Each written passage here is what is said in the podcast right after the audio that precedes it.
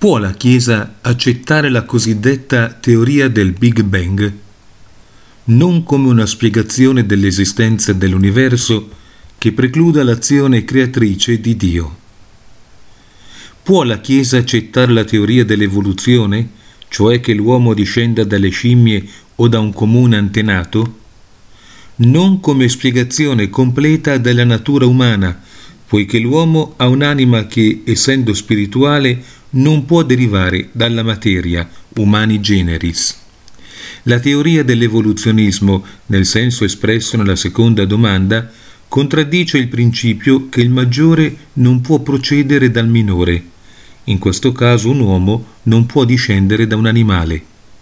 Questo ovviamente si applica generalmente all'interno della scala dell'essere che abbiamo delineato all'inizio. Una pietra non può divenire una pianta, una pianta non può divenire un animale, né un animale un uomo, né un uomo un angelo, né un angelo Dio.